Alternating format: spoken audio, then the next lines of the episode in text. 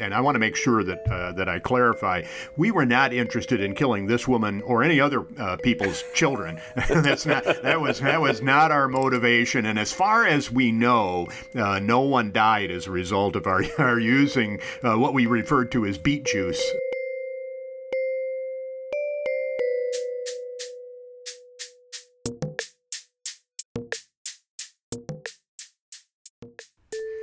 Are listening to Manager Brothers Lessons Learned.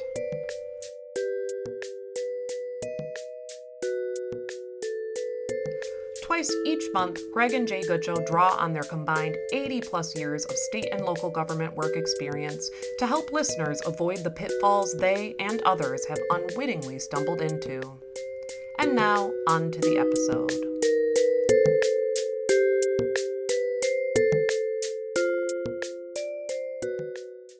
Well, Jay, do you remember when we were growing up and they used to spread road binder on the, you know, county would come along and spray road binder on on 11th Street when we were when we were kids?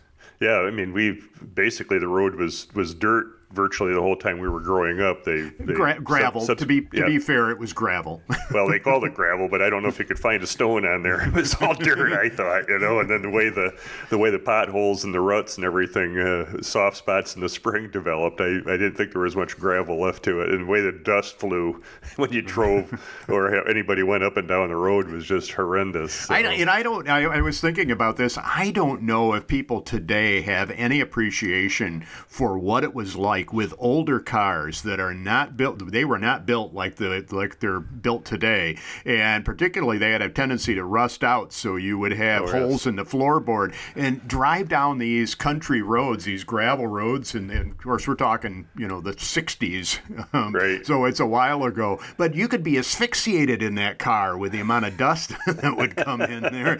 You, could, you couldn't catch your breath. I, I distinctly remember that as a kid. You know you had this layer of dust over everything in the you know on the seats on your clothes and in your lungs and whatever it was it was not pleasant Well, and it was even worse because you know Dad always bought you know what I call it today a, a beater for a car to drive back and forth to work, and that was the one that we you know were allowed to drive to school events and things. And I remember on one occasion heading down into Kalamazoo down the big long hill there.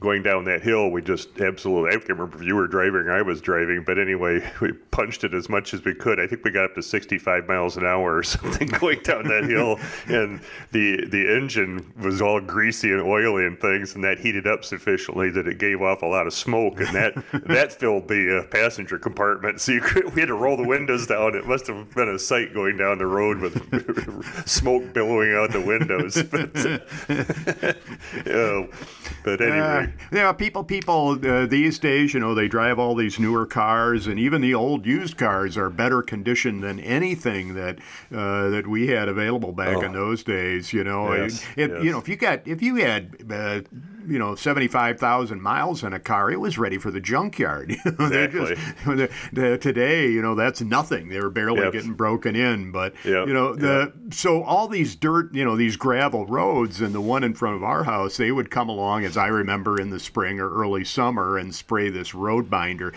you remember the odor off from that? That was awful, and I, I always wondered if other counties did use the same product or not, or if it was just you know our Allegan County because we had paper mills, and what road binder was was paper mill waste. And So see, you know, it's um, funny. It's funny you should say that because I remember hearing that, and I and I, you know, I thought back. I said, "Is that true? How did we know that was the case?" I, you know, I, I remember knowing that or having heard that. I thought maybe it was just a rumor because the, you know, whatever product they were using had an odor that was kind of reminiscent of what you would get off from the nearby paper mill. it wasn't it wasn't the paper mill uh, in Plainwell where we grew up. It was an adjacent community's paper Right. mill. I won't mention them. Right.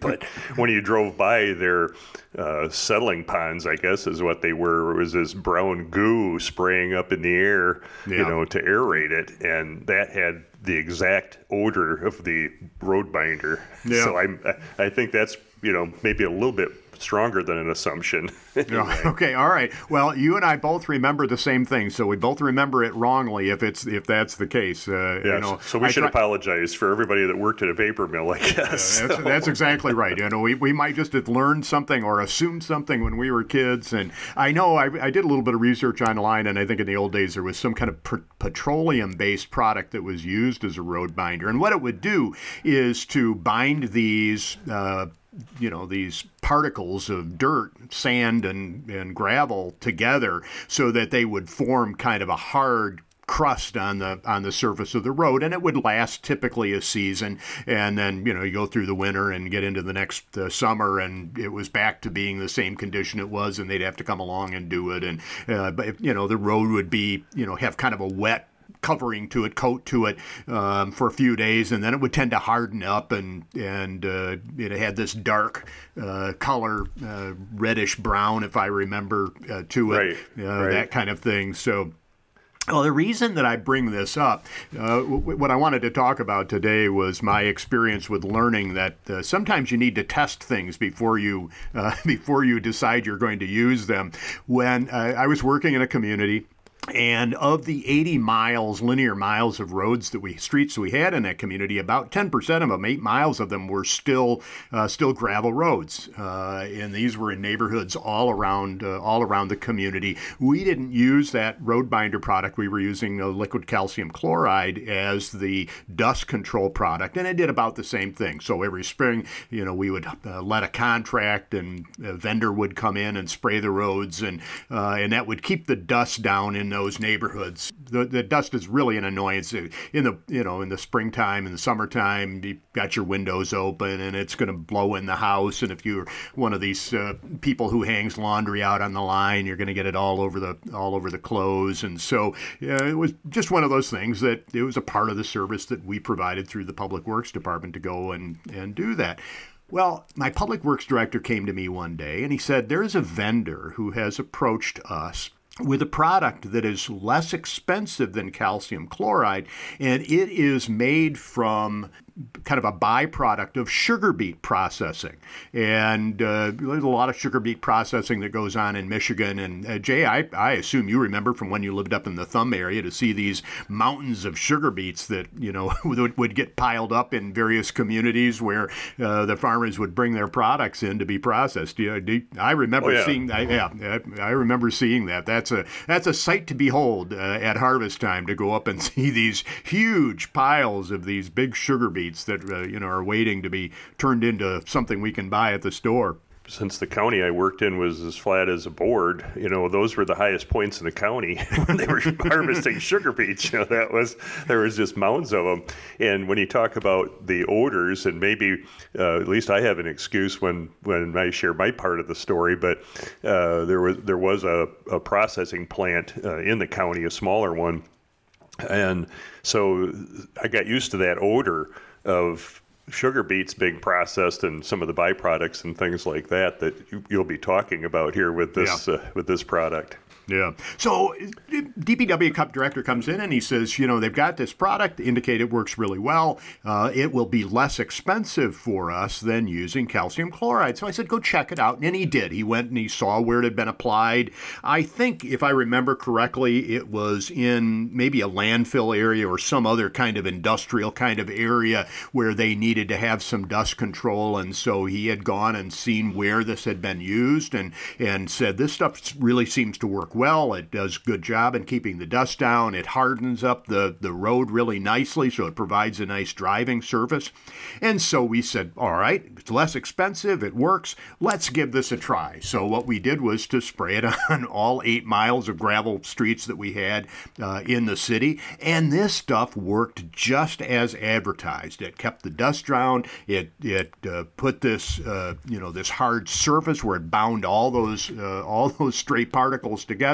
It was great for a week, and then and then at the end of that week we started to get odor complaints. Uh, what we had failed to take into consideration that this by- byproduct of sugar beet processing is still an organic product and it is subject to decomposition. and so what we were getting was the smell of rotten sugar beet waste or whatever it was. And, and needless to say, uh, we had people that were a little unhappy with the amount of uh, odor that we had caused to be brought in brought into their neighborhood. We uh, we had uh, a woman show up at a council meeting, and she brought along a, a mason jar that she had filled with this kind of brownish liquid that she had uh, that she had dipped out of uh, you know out of a pothole and or mud puddle in front in front of her house, and she offered to pass it around to the council members. I think they all declined, if I, if I remember correctly. Um, but I'll never forget, she stood up there and, and accused the staff of trying to kill her children with this stuff. well, I you know my my experience with the same product uh, was a little bit a little bit different in the community I was uh, working, and this was the uh, during the winter of 2012 2013, and I don't know if you remember um, that particular time, but uh, the the Great Lakes were kind of at a low point volume wise, and so how that impacted uh, communities was that uh, shipments of uh, the road salt for winter use um, would come into the port in Muskegon, but because of uh, the low water levels and silting and, and what have you that naturally occurs in some of the harbors, um, they could not get some of the ships in uh, without dredging. And so there was a lot of discussion going on about dredging. Well, the way that impacted that, that particular winter, um, the state of Michigan uh, was getting, you know, which basically most many of the many of the municipalities con, you know are on the state contract for the for the road salt. Mm-hmm. Um, couldn't get shipments in from I think it was Kansas is where the salt was coming from, and I'm not sure you know how you get a ship from Kansas to Muskegon because I don't think there's a I don't think there's a single there's waterway. No, yeah, there's no direct waterways. I don't think sure. I'm not sure there's any water in Kansas, but anyway, um, I don't know how you get from a, a ship of that size into Kansas in the first place, but anyway, then to get up into uh, Lake Michigan, as it were, but. So everybody was scrambling to get their you, you couldn't even get in some cases you couldn't even get your allocation of, of road salt because uh, the state of Michigan had, had cut back on uh, you know what they were going to allow you know communities to use. Mm-hmm. and as a, a, near near lakeshore community you know concerned with uh, lake effect snow you want to make sure you have an abundant you know supply of road salt. So right right so everybody was looking to find other sources of, of salt uh, at a reasonable, you know, price, contracted price, and in, I think in some cases the alternative was uh, about double uh, the price, which really, really wreaks havoc on your on your budget for you know for winter uh, road maintenance. So the same, probably the same sales rep contacted us and said, "Hey, I have this product, and you can you can spray it in and mix it in with your with your road salt and it will reduce the amount of road salt that's necessary because instead of washing off you know the roads when you get um, snow or, or you know freezing rain and what have you it, it tends to stick so we I think we were looking at about you know maybe a 30% uh, savings mm-hmm. you know, mm-hmm. cost wise you know on it so you know we we placed an initial uh, order. I can't remember what the quantity was, but it obviously it was liquid in a in a container, and and we had you know early in the winter we had a lot of freezing rain uh, situations, so this was used. Um, more so at intersections and, mm-hmm. and what have you in the in the community and worked really well. I mean, it stuck around, uh, literally stuck uh, to the pavement, and um, you could you could put it on preemptively, so uh, the freezing rain the, the wouldn't freeze in, in those locations. So it was actually a safety element as well as a cost saving thing. But yeah. Uh, uh, the village president didn't like the odor, and yeah. so uh, directed me and, and convinced council that we were never going to buy this product again. so you know, not not to do that. So you know, so well, well, um, and it, you know that's a that's an interesting, you know, an interesting reaction. Now, if you're getting odor complaints in the wintertime, yes. imagine imagine what the odor complaints are going to be in the summertime when people actually have their windows open and they're outside trying to, you know, barbecue in the backyard and those kinds of things. So, right, you know, right. Well, and like I said, I was kind of desensitized to the odor from my previous experience sure. where I where I worked up in the thumb area. You know, it just I well, it's just you know seemed like a kind of a sweet smell to me, and oh yeah, and uh, it would it would go away after you had you know sufficient rain and things like that. Yeah. But uh, yeah, and uh, that was that was our experience as well. It didn't hang around for a while, uh, but it's it certainly wasn't an experience that we wanted to repeat again. It, I, I, and I want to go back and, and I want to make sure that uh, that I clarify. We were not interested in killing this woman or any other uh, people's children. That's not that was that was not our motivation. And as far as we know, no one died as a result of our are using uh, what we referred to as beet juice. Uh, I don't know what the actual name of the product was now. Uh, and and it, it, one thing that is interesting is that you know the the reaction of your uh, you know uh, your, your, council members to this uh, was different. Uh, what, my DPW director at the meeting where this woman showed up uh, went up to one of the council members afterwards, and you know was, he was a little sheepish about it, and and said to the council member, "Well, you know, uh, we tried." Uh, meaning we tried to find a lower cost product that would be just as effective. So we tried, and he said, keep trying.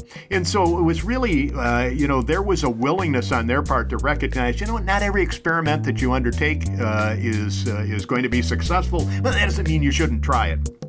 Well, exa- exactly. And I, I thought in my case, you know, we were looking at cost savings, availability, um, and, and, effectiveness, you know, for safety reasons. And I thought, well, gosh, you know, here's there's three three good points right there. Well, those all quickly evaporate.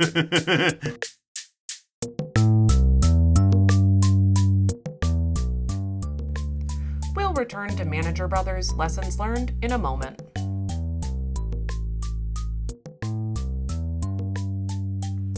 Do you have a topic you would like Greg and Jay to explore? Are you interested in being a guest on Lessons Learned? Do you have comments about this episode? You can write Greg and Jay using the contact form at greggllc.com slash lessons. That's G-R-E-G-G-L-L-C dot com slash lessons.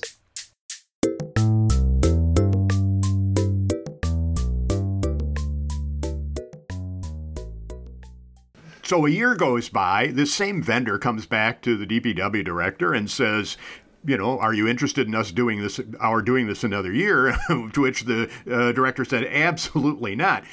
And here's the reason why. And the, the sales rep said, look, we've made some changes to this process to try and address that particular problem. So, uh, you know, we think we've, we've, uh, we've got that problem licked.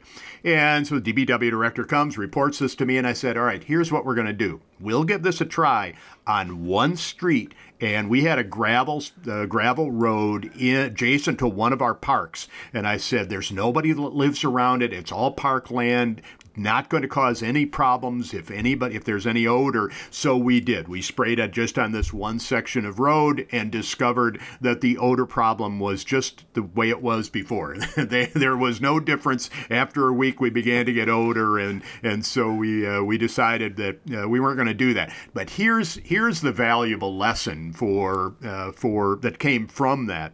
You know, you have something new uh, you know, we think that, you know, you do all your research, you do your due diligence, you look and see, you think you know everything there is to know about it, but there may be something you hadn't thought about. And that's where doing a test run, uh, using a small sample to, you know, to, to determine is this idea going to work before we roll it out wholesale uh, to everybody in town, I think is when the opportunity presents itself is something that's that's definitely worth worth pursuing. It's something we don't oftentimes, I think, think to do uh, when we're, you know, when we've got a new initiative, and that is, you know, let's test it, let's check it out, let's give it a give it a, a, a trial uh, before we decide that we're sold on this.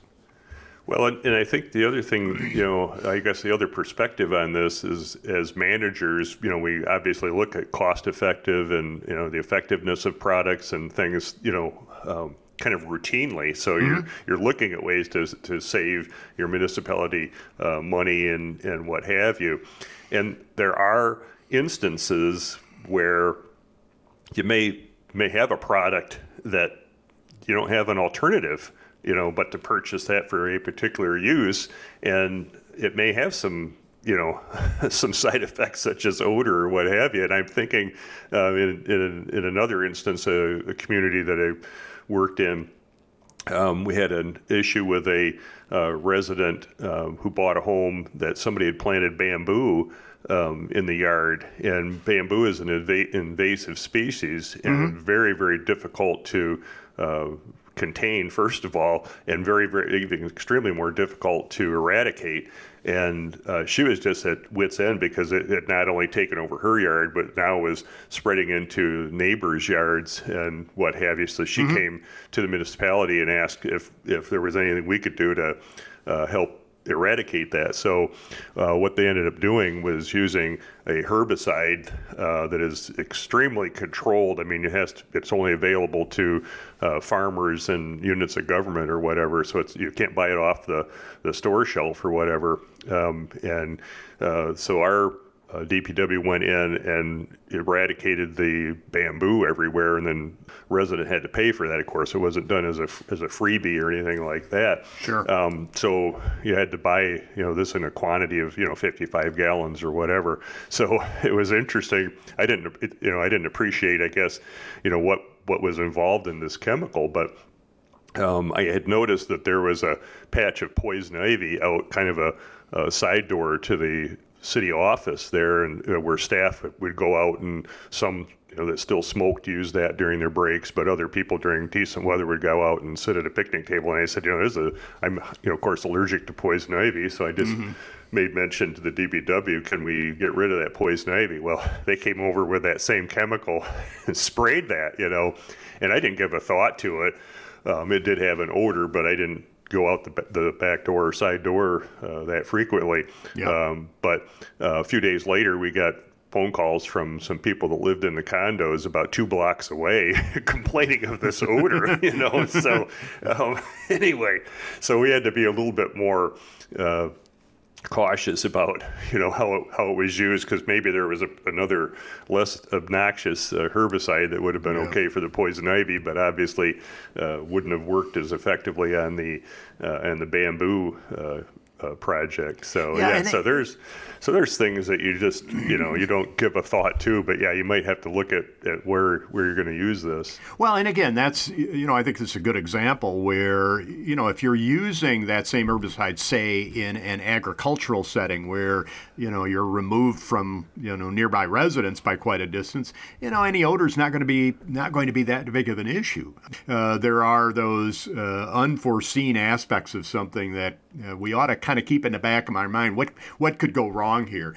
The other the other thing that I was thinking of is we've been been talking too. You know, you and I grew up in in a rural area, so you're used to certain odors in those rural areas. You know, you don't give a thought to that. And uh, you mean when, like like like farmers spreading manure, for example? Well, this is where I was. this is where I was headed because uh, when I was when I my first uh, my first job with state government, uh, working in a very rural area up in the Thumb area, large large agricultural operations anyway, and just to the east of of the community was a really large hog farm, and they had tanks or whatever that they. Uh, mostly in the wintertime, they would collect collect the uh, waste material from from the hogs, you know, and, and, it would be in a liquid form, and it would uh, decay or ferment or whatever it was doing in those tanks. And then in the spring, uh, when it was when they could get out in the fields, they would they would spread that mm-hmm. anyway. And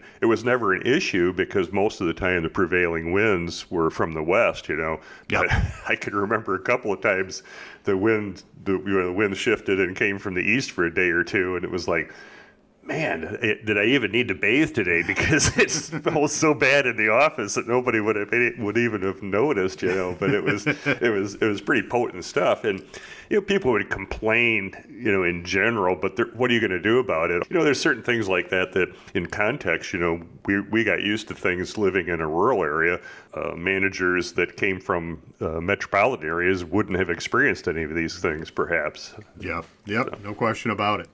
Well, getting back to uh, my gravel my gravel roads, uh, gravel streets in this community. Uh, one of the so we went back to you know using calcium chloride, but maintaining gravel streets is expensive. You have to grade them, you have to do this uh, dust control on them. They're no fun to have, um, and so but we didn't have the funds, uh, and because we used special assessments as a part of our street reconstruction efforts, uh, the public uh, who lived on those streets was never inclined to come and petition to have them Im- improved because they, uh, you know, they, they didn't want to have to pay the their share of the cost of putting in curb and gutter and paving and all the rest of it. And it hit on me one day that maybe there was another alternative. Uh, the I noticed that the county road commission would use chip and seal to, you know, uh, on various roads. And so I said to the city engineer, what would happen if we were to, to do some layers of chip and seal on gravel streets? Would that hold up?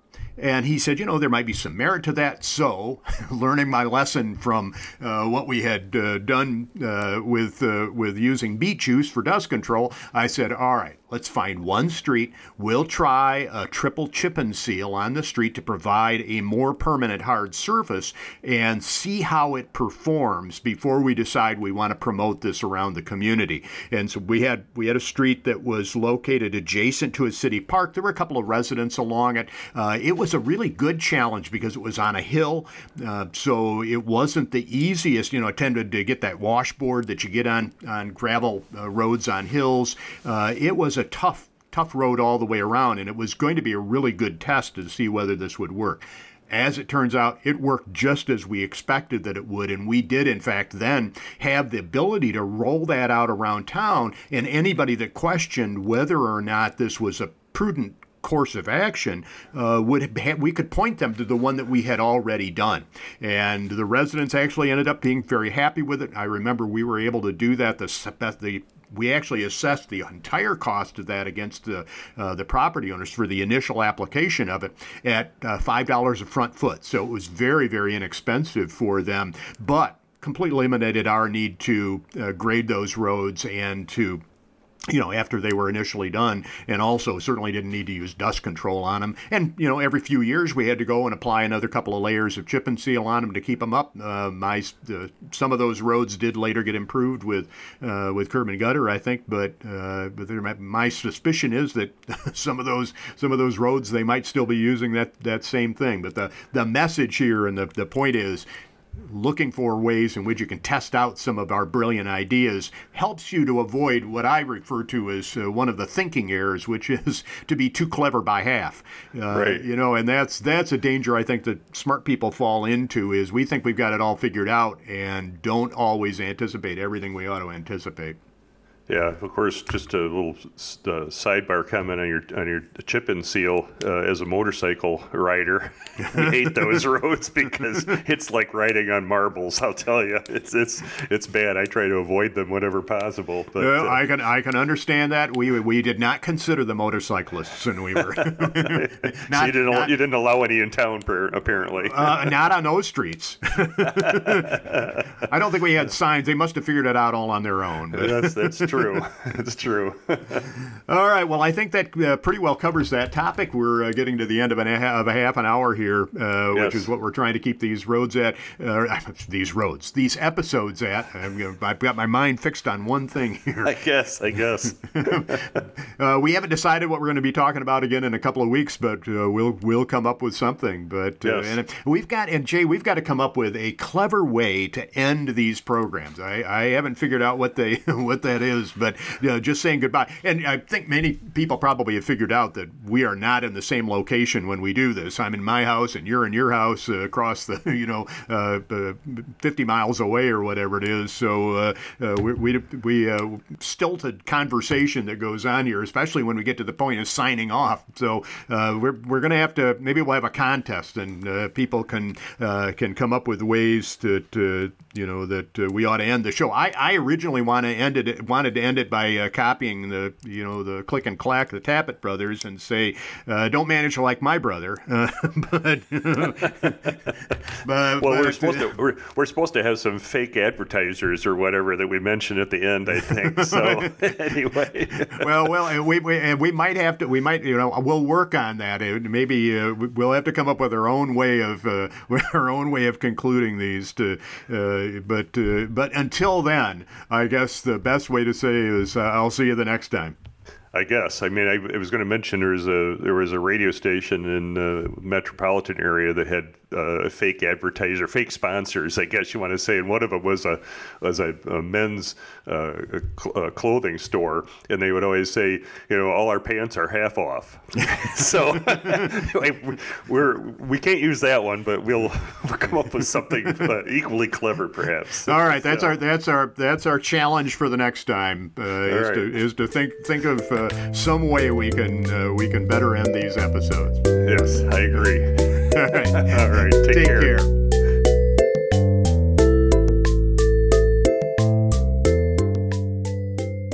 Thank you for listening today. We hope you enjoyed the show.